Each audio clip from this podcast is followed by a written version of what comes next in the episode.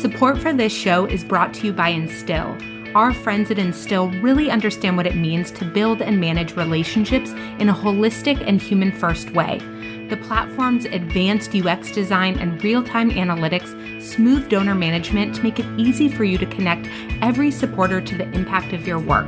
To learn more, head on over to www.instil, that's backslash Mallory. Passion work sometimes can really be scary because it's like you're not just saying, oh, let me sell you a car, right? You're like, let me ask you for your money to support these people. And if you say no, then I'm letting these people down or I'm letting this cause down. And in reality, all of that fretting and all of that struggle is energy. Energy that can be put into the next ask, or energy that can be put into the recovery or the process of breaking it down, right? But we just get so caught up in this it's me, it's me, I'm not good enough, I messed up, versus it is what it is. The other stuff is just a story I'm telling myself.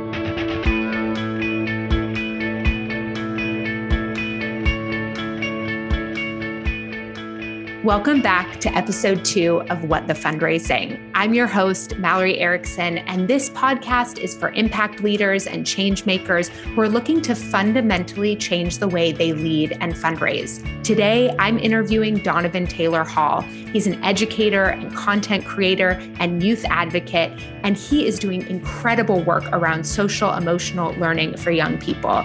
We found so much synergy between the nonprofit sector, education, fundraising, and one of the things that really stood out to me is at one point in the interview, I asked him if you could give young people three superpowers, what would they be? And he talks about gratitude, positive self talk, and a growth mindset. And you'll see that I get a little bit choked up actually in that moment because if I could give fundraisers three things, three superpowers, it would be those two. So we talk a lot about how to ground down in your why, how to create inner safety, this is an episode for people who are doing heart centered work that is deeply vulnerable and deeply personal, and how to figure out how to keep going when things get really tough. I cannot wait for you to meet Donovan. I have been inspired by him from the moment I first heard him speak. This interview was so much fun and so moving. So let's dive in.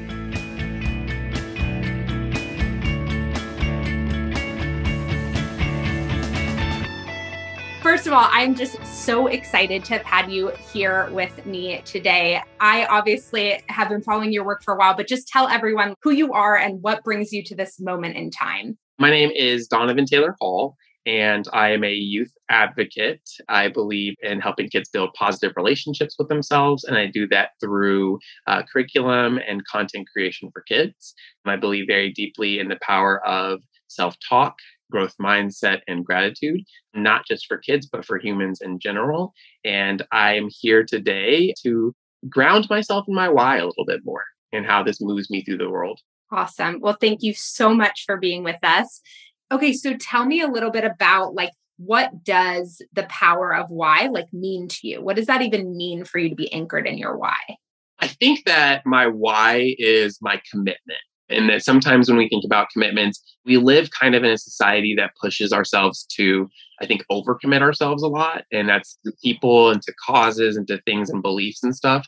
But for me, so when I used to think about commitment, I used to think about how overcommitted I was. And I would think about how anxious and, and stressful and exhausting it was. But I think when I found this work with kids, when I really discovered this work, everything else felt kind of like different the commitment was I want to help kids. And it started as kind of this thought of like, I want to help kids. And then, you know, eight, nine years later, it's turned into this is exactly what it looks like. I've created and developed that. And I think that a lot of times with causes, it does really start with a, just like a thought and, and really kind of traveling forward with it and, and listening and, and being curious and putting yourself in positions to explore that thought and help it expand and grow. For me, the vision, this commitment is so big now that it lives outside. It's almost like it's like a baby, it's like a toddler. And so I'm just like chasing behind it, trying to make sure that everyone else is treating it well and stuff. But before it felt like it was living in me. And it, what I realized by shifting and saying, okay, I'm committed to this goal, I'm committed to this thought, but really shifting from I'm committed to this to what is my why really gave me what feels like honestly superpowers in a sense because the more that I grounded myself and reminded myself of what was at stake for the kids, but also for myself, what's at stake, the more that I was able to get rid of, or not even get rid of, but just move past those internal barriers. So when I say grounded in my why, it means that, you know, things will be difficult. It means that I might have to pivot. The way I started this work compared to where I am right now, I've gone so far, but what stayed the same is my why. And so I think that sometimes we get really rigid and it has to look this way, it has to be this way. And if I can rem- remember my why, I can always come back to that and say, is the work I'm doing connected to my why? Is what I'm putting out there connected to it? Then I feel comfortable with changing and growing with it. And I actually went to school for social entrepreneurship when my grad school, and we talked a lot about that but they they were kind of putting on me it has to look this way. It has to be this way. They were saying it needs to be a nonprofit or it needs to be an after school thing. And i said well i have this bigger vision and i want to impact more people and i want to use my strengths and my skills. And they said no. And i said okay cool. Well, i'm going to keep moving forward right like you're not going to stop me because you're trying to make me you're trying to make this my why fit this box and it doesn't fit it it's much bigger mm-hmm. than that so i've had a lot of experience with I think having to be vulnerable um, and put myself out there to really push this cause. And I and when I doing the Today Show and stuff like that, and the NowThis story, you know, people are like, "Well, this is inspiring," and I'm like, "This is me like crying on national TV. This is me talking about hating myself. This is me talking about mental health and and my depression. What people are calling inspiring is like my personal trauma." and I think that the reason it hasn't messed me up or the reason that it hasn't really, you know, bothered me, the fact that I put it out there is because it is very much connected to my why, which is I want to help take care of kids. I want to help change the conversation around what's happening with kids in this country. And if that means I got to be vulnerable, I'll do it. But if I say I'm just vulnerable and hopefully something good will come out of this, that's not enough, right? But like just mm-hmm. literally I would watch the video and start to feel a little bit like, oh my God, people are watching this. And then I'm like, oh wow, but then maybe kids are watching this, right? Maybe people who work with kids are watching this and feeling inspired. And so as soon as I can kind of come back to that, almost like it's my breath, right? If I can come mm-hmm. back to that, what's my why? Then it, it, all that fear, all of that anxiety, all that negative feedback, it just goes away. Okay, so there's so much I want to talk about about what you just shared, but first I just want to say tell us the dream. So it's it's so interesting because I've had kind of phases of dreams where I think when I was 24, because I'm 31 right now, when I was 24, I remember thinking like, I want to run a program for kids. Like I want to teach this to kids. And then I got there, right? And then suddenly it was like, I want to make a TV show or I want to be a speaker for kids. And now that's happening. And so I'm thinking even bigger. And for me, the dream is that kids know who I am. And it's not because I want fame or for no reason. I want them to know who I am because I remember what it feels like to be a kid, to be afraid to ask for help, to be able to not articulate my feelings, to feel like alienated, and to feel like people wouldn't take me seriously, or the role that I was playing as the kid that was always okay, like didn't fit how I felt. And I just wish that I could have known. Like, if I can't go to my family about this, even if they're loving and kind, if I feel uncomfortable or scared to go to them, who can I go to? And you got all these people uh, in the public who are social media influencers and public figures for all these different things, but there are no like kid public figures that I can really think of that way. And so then we're asking these people who are social media influencers, a lot of times young people themselves, to be the role models for kids when that's not really why they got into it. And so for me, for a long time, it's been like, I want to be someone that kids know so when they are feeling low, they can come to my work and they can come to my channel and come to my, my show and learn some stuff and really practice it and, and to choose me as a teacher. That's my vision is that they can choose and say, I want to learn from this person. And I've got lots of dreams around that, but I think that that's kind of the overarching.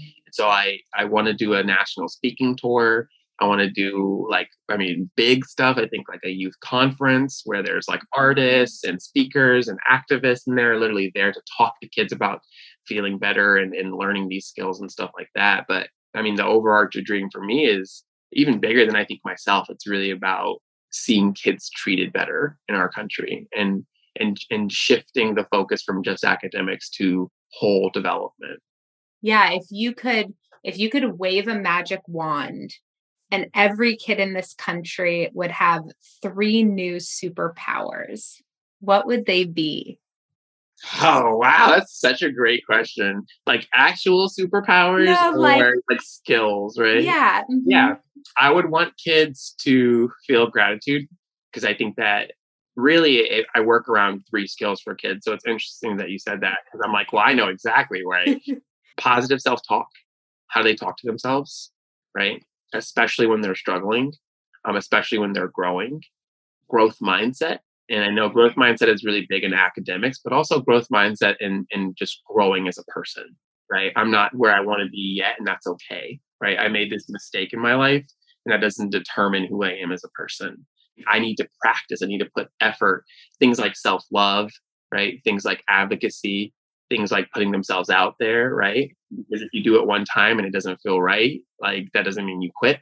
And so mm-hmm. teaching kids growth mindset and then gratitude, because gratitude really transforms the way that they see the world. So, not just gratitude for other people, but gratitude for their environments, for their education, for the world, for our earth, but more importantly, gratitude for themselves. Like to ask a kid, what are you grateful for about yourself? To really own and, and to be able to look inward and, and access that inner knowledge and feel good about this is who I am and this is why I'm grateful for that. Wow. I'm getting a little bit emotional because I think because I think maybe if there were three things I would wish for fundraisers, they would be very similar. You know, like I think when I think about things that are hard or overcoming challenges or what does it take to be resilient or how do you keep moving forward when you did just feel rejected or depleted or not good enough? It really is these three things. So it's really it's really beautiful the way you talk about it and you know one of the things you said this word earlier and and for me it comes up a lot when i think about growth mindset and i really love that you're talking about that in the different ways that you are because i think it's so true. Like yes growth mindset when it comes to academics sure but i think when i think back to my life or like what brought me to this moment it really is growth mindset around everything that like yeah that sucked but it does not mean that i can't do it right? And i just never took one experience to tell a whole story about myself. And that for me really does kind of come back to those principles. And I think a skill inside that, maybe that's been really helpful for me, which it sounds like you also think about is curiosity. Like where can you get curious? So tell me about like how do you feel like you use curiosity for yourself with your kids? Like what role does it play? Well i mean sometimes i think self growth can be a trap I think that sometimes the way that our society talks about it, and I have a lot of thoughts around why that is, but sometimes I'm really glad I had this wake up call when I was like 26 because I realized I was teaching growth in a way that almost can be harmful, where it's like, I'm not good enough. I need to be growing all of the time. I need to be growing. I need to fix this thing that's wrong with me. I need to look like this in order to feel happy or feel successful. I need to be grinding 110% of each single day, or I'm going to miss my opportunity. I got really curious around why that was happening for me because I was putting that pressure on myself and, and, and it didn't feel good. Everything felt like a nightmare. I was like always had this vision, but it never felt like I was making progress because I always felt like I wasn't good enough and I hadn't been, I wasn't hitting the marks I needed to hit or hitting my achievements or making my smart goals and stuff like that. And I started to kind of ask myself, because I used to be really judgmental.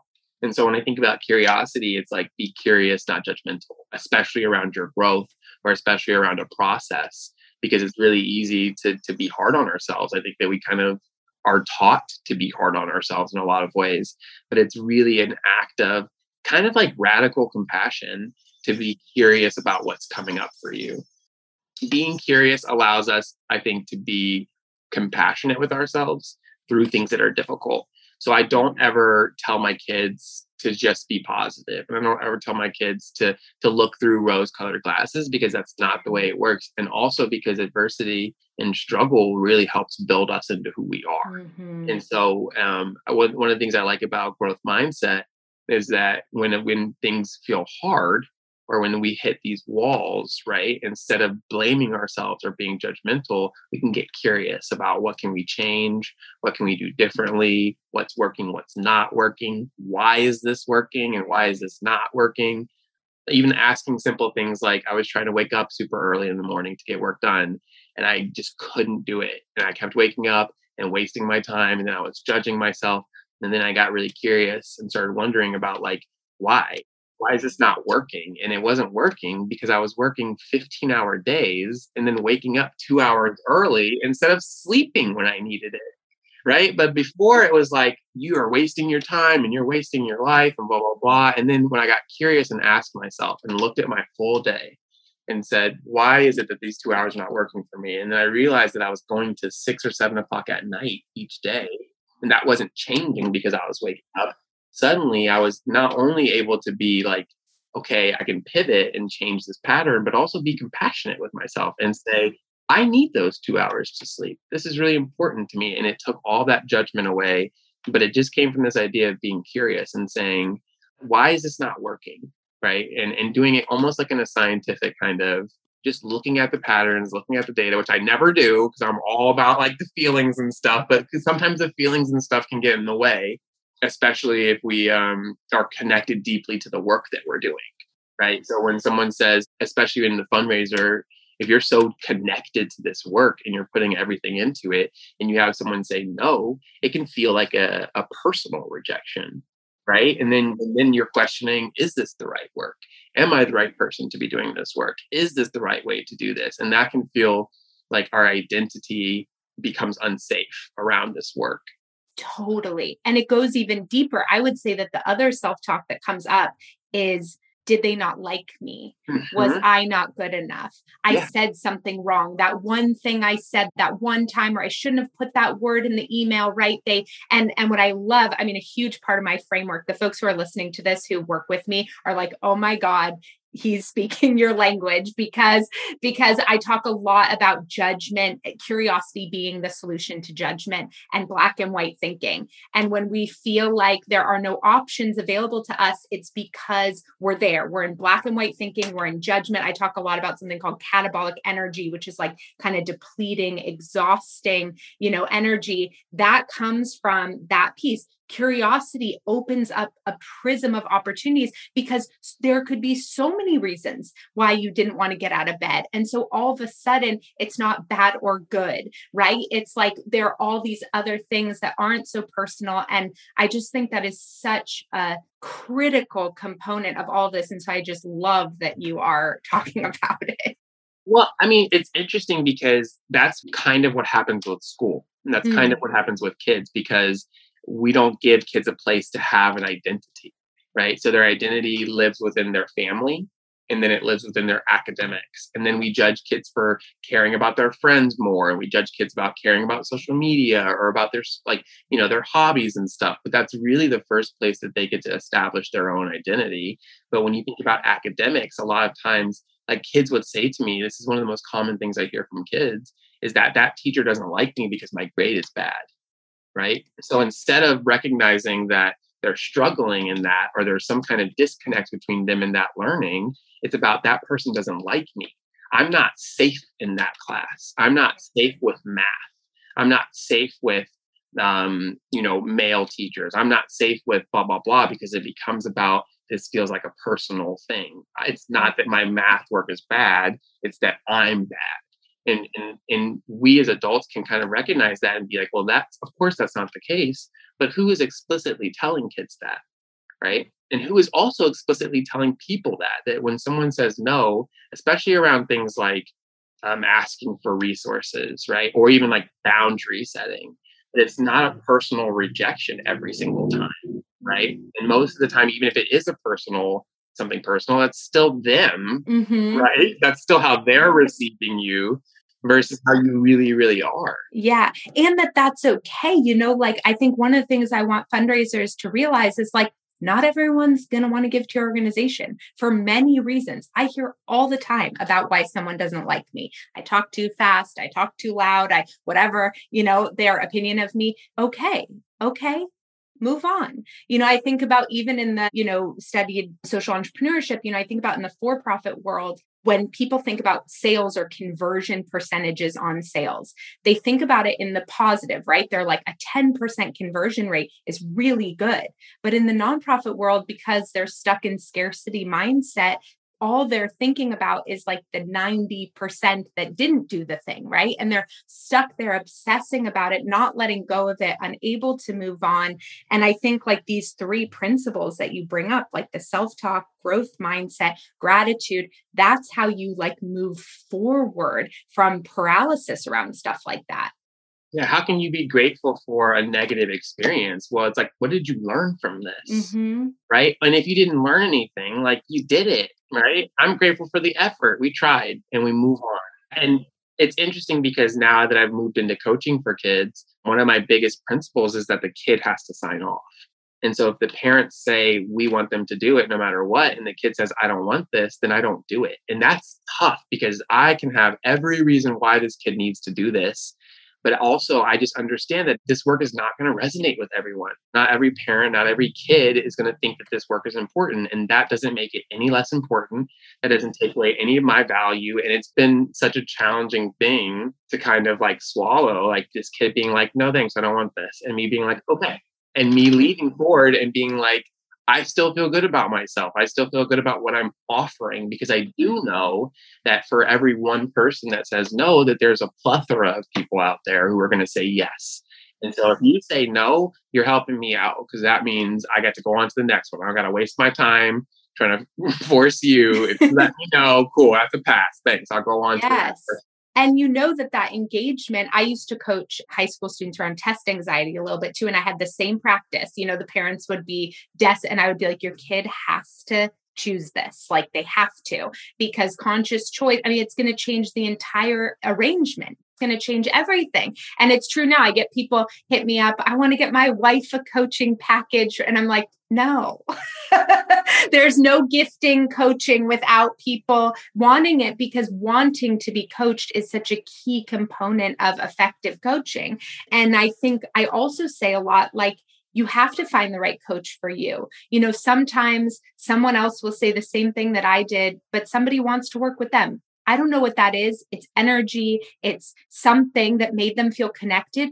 Go work with them. Like that's the best thing you could possibly do is work with the person you feel like in whatever capacity it is that was meant for you because that's what's going to inspire you to grow and change. That's what's going to help you believe in yourself, you know, and we don't need to be everything for everyone. What I hope more than anything is that people find the people for them I mean, in the fundraiser, I, I think that, that was one of the things that pushed me away from nonprofits so much was that scarcity mindset. And I worked in a nonprofit that was amazing, but I watched them struggle around this process. And it wasn't like doing the paperwork, but it was asking and handling the rejection or having a donor who was a huge donor for three years who drops out suddenly and then seeing their whole world collapse around that. And I've been I've worked with some nonprofits that have been very much growth mindset and some profits that are like, cool, she said no, I got five other people I'm already asking, right? Which has been really inspirational. But I've also seen a vision get kind of corrupted because there's so much anxiety around this process of putting themselves out there and asking for what they need because rejection is not something that we're taught how to deal with in our personal or professional lives, right? And I think that those three skills can really allow us to see rejection as a no, personal attack. Mm-hmm. Just a no. Totally yes yes and i love like even the gratitude piece it's like i'm so grateful that i put myself out there i'm so grateful that i asked i'm so grateful that the donor knows themselves and knows what they care about you know? I'm so grateful for that and you know that they're going to go off and invest in the thing that is really meaningful is really moving for them. And i think it all goes back to what you said at the very beginning where it's like it's around the power of why you know? It's like when we have that clarity around the purpose of what we're doing. That's how I like so much when you were talking. I was just like, that is how I feel too. It's like, I see this North Star. I know it's possible. I have no idea the twists and turns that it's going to take to get there. I am sure I'm going to have to pivot a million times over, but I see the star and I know that in every direction, at every turn, it's one step closer even if it teaches me how wrong that step was you know it's like oh my gosh so good that I, my clients come to me all the time like oh my god like i got this like bad feedback and i'm like hooray Valerie, I started asking people in my life recently what my blind spots were.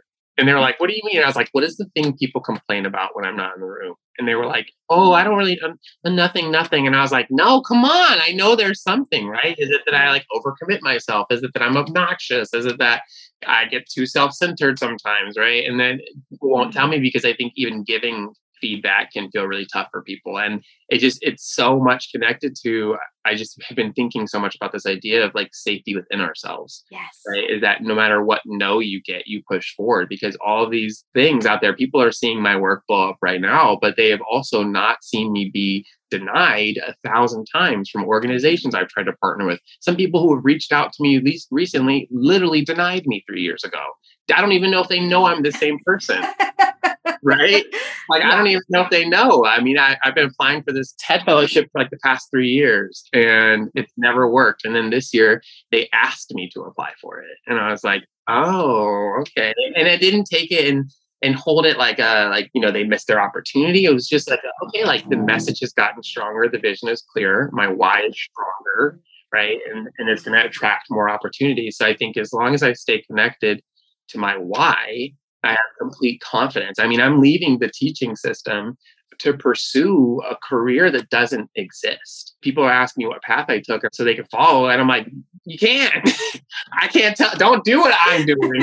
I don't know what to tell you, right? But it's because I'm so centered in my my why, but I'm also really grounded in myself. And a lot of times, those things are very much connected to each other, right? My why really came from my struggle as a person.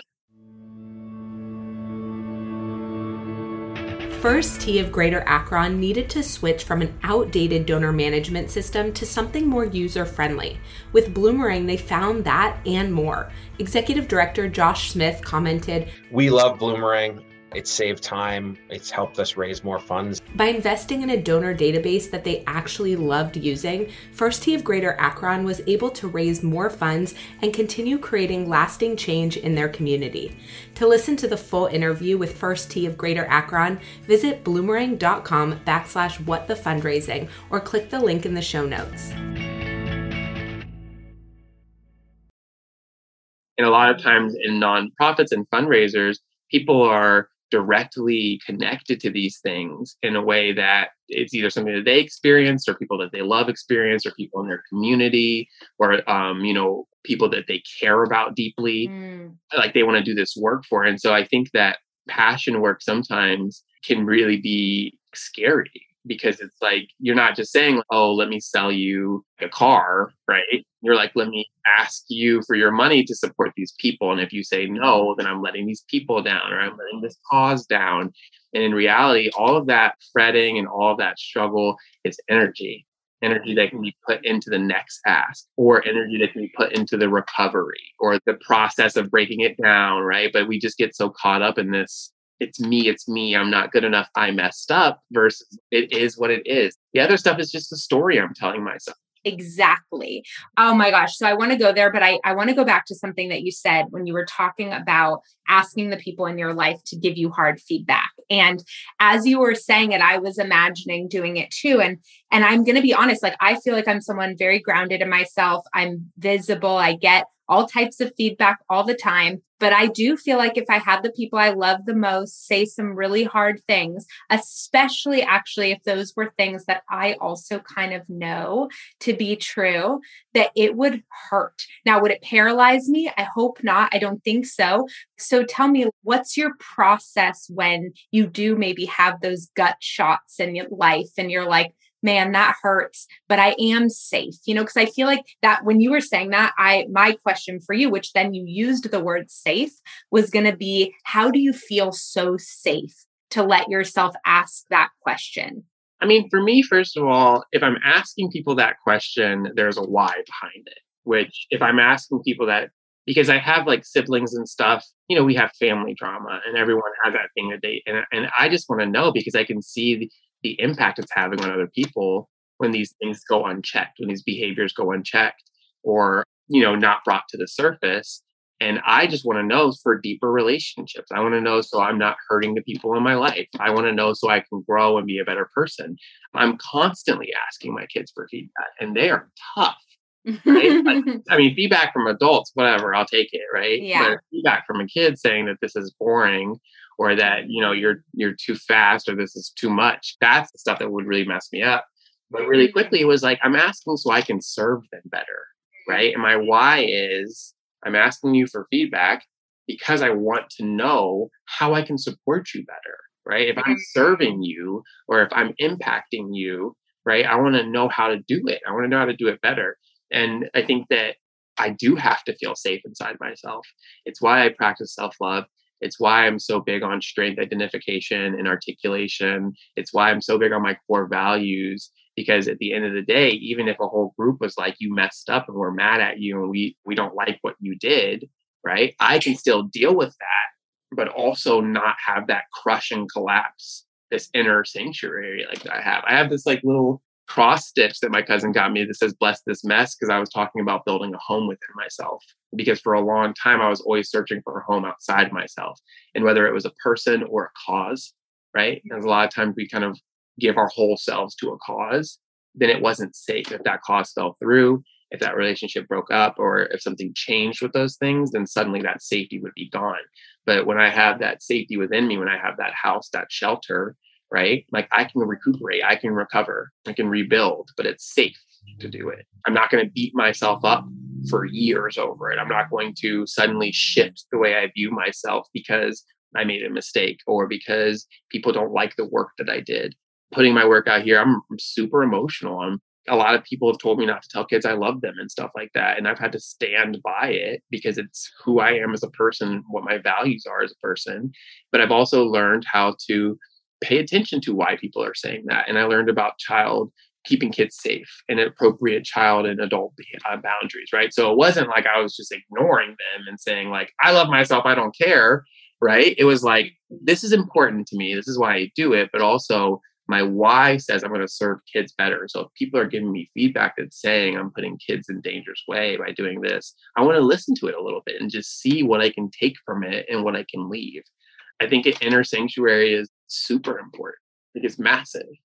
Yeah, I think it's probably one of the most missing components from nonprofit professional development, maybe all professional development, but thinking about how much, like you're saying, being cause oriented requires you to sort of give over this sense of self and then also or doesn't require you but sort of the structural system feels like it you know and that that's what's expected of you and and then how deeply you feel and the people who are coming to the nonprofit sector often being you know incredibly empathetic and strong helper energies they're sponges.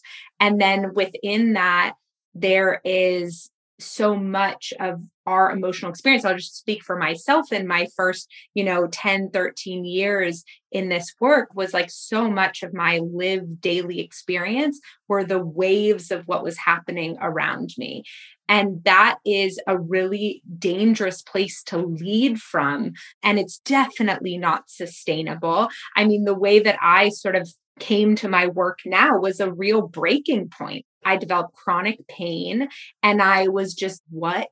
This cannot be the only way. I was like, I just refuse to accept that this is the way this sector is supposed to operate and that we're going to solve the biggest problems of our time doing this. It's just, I don't believe it. And so I really started to look, you know, I went through executive coach certification. I started to study behavior change and habit building, design thinking. Like I really was like, I'm leaving you mentally for now, nonprofit sector. And I'm seeking answers elsewhere. And it was there that I found we've actually just put a bunch of limiting beliefs on top of this sector based on the history of its development. And we're all just learning best practices from like a totally mediocre structure. I mean, are you talking about education right now? I see. Uh, well, I, so I like that kind of like pinged in my head. I was right? like, maybe, yeah. I mean, that's exactly what it is because I personally, the work I want to do, I even had people say, like, well, you should get credentialed. And I said, I can't teach the work I want to get.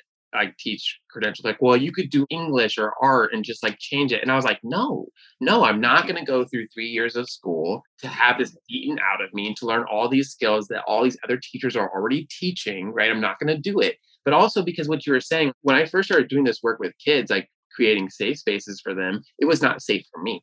So I would mm. create safe spaces for them, and kids would come and they would dump, right? They would tell me everything from self harm to self hate to just having to do abuse stuff where I would have to like actually report it. And it was not sustainable. And in this group I had, I had a group for two years. They were the group I did these three skills with. Once I was done with that, I was like, I can't do this because it's too much. Like the way I love and care for them is too much. And that's why I've never been on any, any of these stories being like, you should tell your kids this. And because I don't believe that because it's not sustainable for everyone. And so instead of quitting, and just being like, I can't do this because it's too hard. I'm like, I'm going to find another way to do it. And so that's why I want to do this TV show or this content creation because it allows me to teach the things I need to teach but not have to and personally invest in every single kid because that's not sustainable. I can't do it. Those kids I had for two, I have a tattoo for them. That's how that's how big that group was to me. And then I was like, no more. Like I can't do that again because it was way not sustainable, but also because it was really about I lost myself in the work for a bit. And you can't be a shoulder to lean on if you're not standing up straight. And that's so much of the nonprofit sector I saw was like these people who really have these beautiful values and really want to help and serve people and do servant leadership, but were not being taken care of and not taking care of themselves and being in systems that don't support them, right? Or are doing the same strategies that lead to burnout or that lead to unfortunately martyrism, right? Where people are literally sacrificing their lives for this stuff. I've had to say to myself a few times recently, like if I wanted to quit, I can quit. And and I'm not going to, but I just have to say it out loud sometimes where it's just like, yo, if you don't want to do this, you don't have to do this. I don't owe this to anyone. But then that's where that why comes back. Totally. I had a massive breakdown a few weeks ago. Like every single technology system I used to run, like broke one after the other. And I had like 15 minute breaks between meetings and was trying to fix them, like full breakdown. Oof. And I called my friend crying at the end of the day. And I said, just offer me a job just he works at a huge Fortune 500 company. And I was like, I just need you to go through the steps. Just offer me a job in your department. And he yeah. did. And I was like, great. No thank you. And I, I, was like i just like needed to be yeah. reminded. And he was like i'd hire you in a second. Are you serious? And i was like just let's just play this out you know? Because i just knew that i needed i mean i love that. I i had this experience and i and i just talked to this kid about this the other day and i think that i didn't really understand the significance of it until this conversation that we were having because I was sitting through like an academic meeting and they got really upset because they just wanted to talk about the data. And I get it, right? But I was just like, they were the way that they were talking about the kids was just so dehumanizing. And I know that these teachers care. I know that this school cares, but that's just the system, right? We got to look at their reading data because we got to support their reading learning. I get that, but my God, it was so frustrating. And so then I like left and I was in the McDonald's parking lot in my car and I think I posted it on Instagram. I rarely do an unhinged emotional video, but I did that day, right? I'm usually pretty intentional about my emotions. But I was like, why am I doing this? Does anyone even want this? Because this is before any of the stuff blew up. So I was like, do kids want this? Like, am I fighting for something that I just think is right? And it wasn't being received and it wasn't being taken seriously. And I tried to remember my why and I couldn't.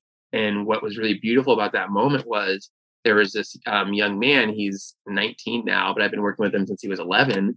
He saw it and he messaged me and he was like, I don't know what to say except for when I needed you and I needed someone, you were there and it changed my life. And he was like, the work that you did changed my life. And I'm doing what I love now because of you. And that was my why. Right. So sometimes we can we can internally generate it. And sometimes we need we need testimonials or we need people or we need, you know, opportunity for someone else to remind us of our whys. And kids are always the go-to. So at the end of the day, I got two jars full of notes right here behind me and when I'm struggling and I'm afraid before I'm about to take on something really big, before I'm about to put something out there and I'm feeling nervous or feeling that fear of rejection, I read it. I read those notes and I'm reminded instantly. It usually takes me one or two notes and I'm like, okay. I was about to say, I'll give you my cell phone number. You call me anytime. yeah, we're from the same cloth, my friend. We're I know. I know. I know. It's so interesting because this is the first conversation I've had where even a lot of the skills I'm teaching, people are still automatically applying it to academics for kids. But for me, I'll get these messages from adults who are like, well, I need this. I need this for myself. I, this isn't just for kids. And I'm like, yeah, because it's human work. It's human work. And we are often isolating kids from humanity saying that they are not the way that we talk about kids as if they were another species on this planet, right? As if they didn't have the same experiences and emotions and feelings and fears and internal barriers that we do. And in reality, the reason we have them is because it started when we were kids, right? Totally. A lot of the people who do service work in general, right, are people who care. And a lot of times those roles started when they were kids, when they saw injustice or they knew that being the one that was good like took care of their family or they had to take care of their siblings or they you know had some experience and trauma in their life and so now they're trying to give back and and it's so important that i think that those people learn how to take care of themselves and how to separate and understand that this passion and this cause is just a part of them right? I can take this out and i can put it right here and i'm still here. I'm still me. I'm still valid. I'm still who i am. And i can pick it up and put it back in right? But a lot of times it feels really like this is who I am and there's nothing more to me. And if I don't have this, then I have nothing. And I think that sometimes those micro experiences of asking for something and someone saying no feels like a no to the full thing. Totally. You know what I mean? 100%. 100%. No, 100%. So inside my course, I do something called the seven day no challenge, where I have fundraisers call donors and ask them, cold call donors and ask them for donations. But their job is to celebrate the no's. And their job is to get to a certain amount of no's because I'm like, you just got to build it up it's like building a callus kind of you know because the weight of them feels so big they feel so personal. And i mean i think this inner sanctuary work you know something that you were just saying people ask me a lot who's inside your program are they new fundraisers? Are they people who've been fundraising for a long time? And I'm like, they're both. I actually have the most diverse clientele, probably of most nonprofit consultants. And I also love that you aren't putting yourself in a box because I will tell you every single thing that makes me check, like, what are you? I'm like, none of these things or four of those things. And I don't fit into any of your definitions. but, you know, the thing is, if you're a new fundraiser, you're going to come into my course, you're going to start working with me, and you're going to be programmed from the ground up with a different way of thinking about fundraising. But if you've been fundraising for 10 years, 25 years, then it's you're being reprogrammed. Yeah. Right? It's important for both and I think what you're saying that's so critical is like gosh, so much of adulthood and this work that you and I are talking about is unteaching. People ask me all the time about all the things that are additive in terms of my work. And I'm like, yes, I have a framework for this and I have a framework for this. But actually, a lot of what I'm teaching is like how to undo things or how to get things out of your way. And you know what? I think about this. It's just awesome that you said this because it just validates how, how much I resonate with you. Is that a lot of the reasons I teach kids this right now is because so many people, not everyone, and I don't that's not even a judgmental thing, but the people who choose to do it or the people who are given the opportunities have to spend so much time in their 20s and 30s undoing what was done to them or what they learned in terms of how to show up or survive in the world, right? And it's why self-help is such a huge industry that grows every single year is because people are waking up the fact that what they're being taught and what they learned wasn't necessarily thriving. It was a lot about surviving. And so for me, that's a lot of energy. That's a lot of energy. My 20s, like I wouldn't change my 20s only because I'm I am where I am right now because of it. But at the same time, I think about what I could have done with that energy if I didn't have to spend it all on undoing all these things. Instead, I had these groundwork, this foundation right? That energy is going to go somewhere else. And when you think about what's going on in the world in terms of all sorts of issues, we are sending kids into battle unequipped, basically. And kids are getting wrecked, and kids are getting, and young people are getting destroyed, and, and people are taking their lives because they're so unequipped with dealing with themselves and being with themselves because of all these things they learned with their kids. So in my head, I'm like, if we can teach these skills to these kids, they're going to have a lot more energy to take on the bigger things. They're going to have a lot more energy to take risks and to be vulnerable and to stand up for what they believe in and to fight for what they believe in. Right. I mean, it's beautiful to see young people fighting for what they believe in, but it's not as common as it should be because they're just trying to survive. There's very few kids out there thriving, right? Because they're unless they have perfect storm of circumstances or teachers or parents who, who will help teach them these things it's that cycle repeated.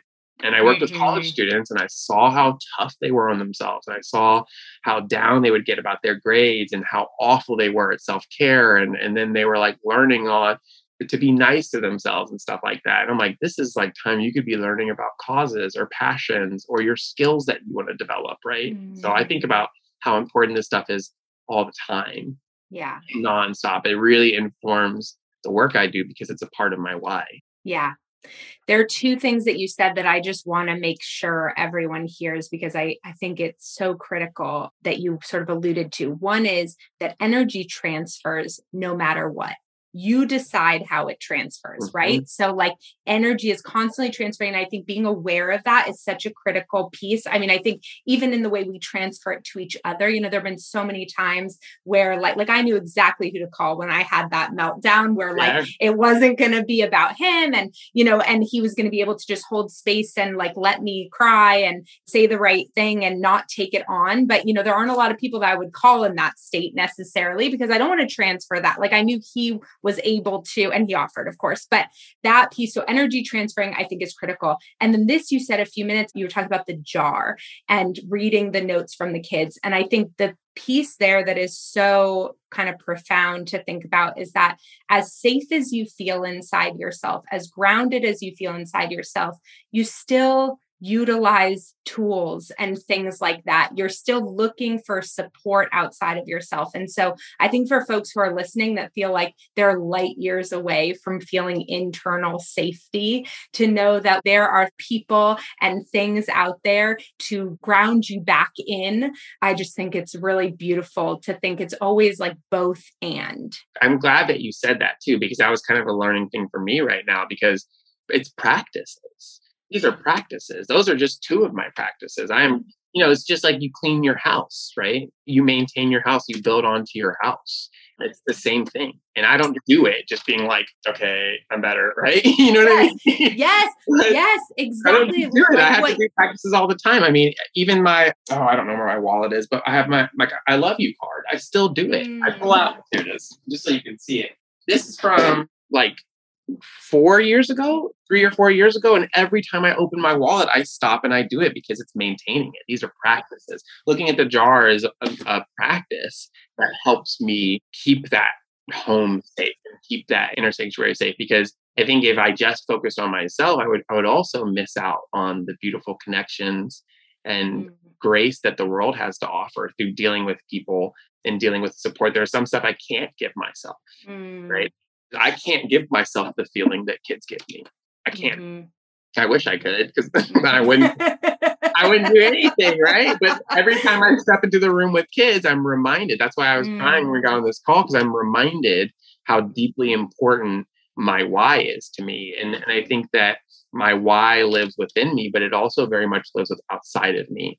And the why that lives within me, I want to protect and keep safe, right? And nurture and take care of. But the why outside of me is a little bit more volatile. And that's the one where it's like the, the struggle comes into it and like the rejection comes into it. Like mm. that's what that's the outside why. Mm-hmm. The inner why is something that no one can really touch. That's that's my inherent truth that I know more than anything else I know in the world that is is right. Mm. And I don't let anyone touch that which is mm. that we got to treat kids better. so, and then the outside why is like after school programs or curriculum or speaking or what do I do? Or I should try this like strategy or try this strategy. And so I think that with for people who are doing fundraising, being aware of your why may not feel like enough, right? And but I think that it's a multifaceted why, mm. or it's a multifaceted process in terms of asking for that, I guess. Mm-hmm. And practice. I say that all the time. It's like you're building a muscle. And you know what? No, maybe you got some huge rejection. That's like trying to lift a 200 pound yes. weight and yes. then feel positive after. You're right. That's not going to happen. And I also, I made a post recently that was like, I will never say like be positive. I hate stuff like that. I, I hate that stuff. what it. is it? It's like, oh my God, that's the worst advice I've literally ever heard in my life. Well, I mean, we're always trying to, I think, glamorize positivity in a lot yeah. of ways because positivity feels pleasant. And I've been teaching my kids a lot about emotions because they'll say good or bad emotions. And I'm like, it's pleasant or unpleasant emotion. Mm. But everything positive and negative serves us in a way if we allow them to, right? I mean, it's not saying that every bad thing that happens is like a good thing in disguise. That's not what it is at all. But the fact is, we live in a planet and we live in a world where they exist, where good and bad exist. And, and within us, good and bad exists. And it's really about like, it's just these negative and positive feelings exist. Mm-hmm. There's no morality to them. So it's not the good and bad, but it's that positive and negative exist and they also serve their purpose. Mm. Just like failure serves its purpose and rejection serves its purpose, but we don't want to feel unpleasant. So I think mm. a lot of times in our society, we always want to push for feeling pleasant. And that's not the case. That's not the case all the time. Some of the most pleasant I've felt in my life has come through getting through the unpleasant. Mm right? It's not because suddenly things are pleasant. It's because I just went through the toughest time in my life. And here's what I did to get better, right? Here's mm. how I got to this pleasant. That pleasant becomes so much more better when I realize how connected it is to the unpleasant, right? Losing my dad as a kid is why I'm here in a lot of ways. And I'm never going to be like, thank God my dad died, right? I'm never going to say that. But at the same time, I can't change that. Yeah but it's helped me so much really land in a positive space that I don't even know I could have accessed if I hadn't had such a negative experience. Wow.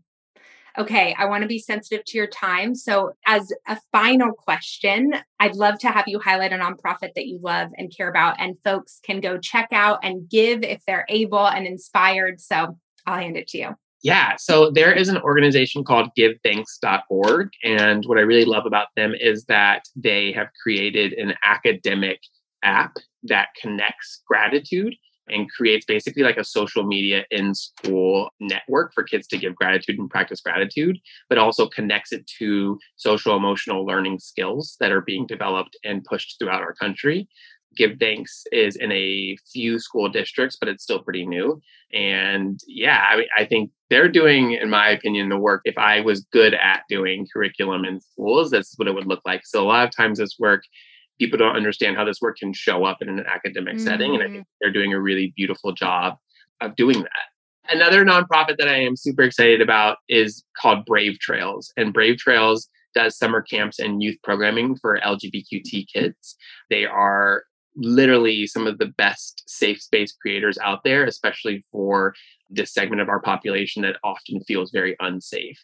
And they have lots of opportunities to support campers and support their programs. But uh, Brave Trails is really, really hitting the nail on the head when it comes to creating safety and helping kids create safety within themselves. Awesome. And I will put links to all of that below. And then also just tell folks, because I'm sure they're so moved and inspired by this conversation and you, where can they find you? I am on social media. My three main ones right now are Instagram, TikTok, and YouTube. And they're all under the handle Dono Friend, D O N O F R I E N D. I love messaging, even though it takes me a long time. So please feel free to reach out. And then I think right now, my ask is just if it resonates with you, share it. Awesome. And I will make sure all links and everything are below this episode. People can find you and follow you. And thank you so much. You're great. You're wonderful. I, I appreciate this opportunity so much.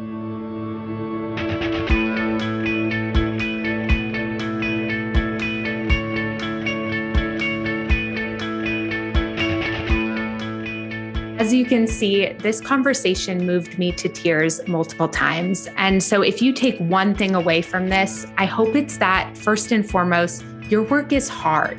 Doing mission driven impact work is deeply emotional, and it often feels deeply personal and takes work and tools in order to create the inner safety that we talk about today right? And that Donovan has demonstrated such an incredible way of building support systems around.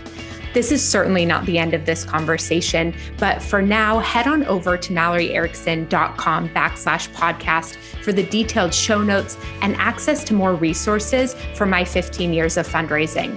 Most importantly, thank you for spending this time with us today. I am so grateful for all of my listeners, especially you, and your commitment to fundamentally changing the way that you lead and fundraise. On my website, you'll also find out more about Donovan and how you can get in touch with him to learn more about his incredible work. And if you miss me between episodes, stop by and say hello on Instagram under what the fundraising underscore. Have a great day, and I'll see you next week.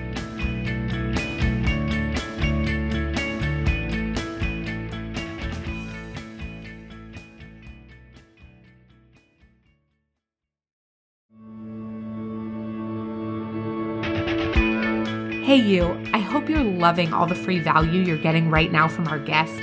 And speaking of free value, I've raised millions in the nonprofit space without sacrificing my integrity or my alignment.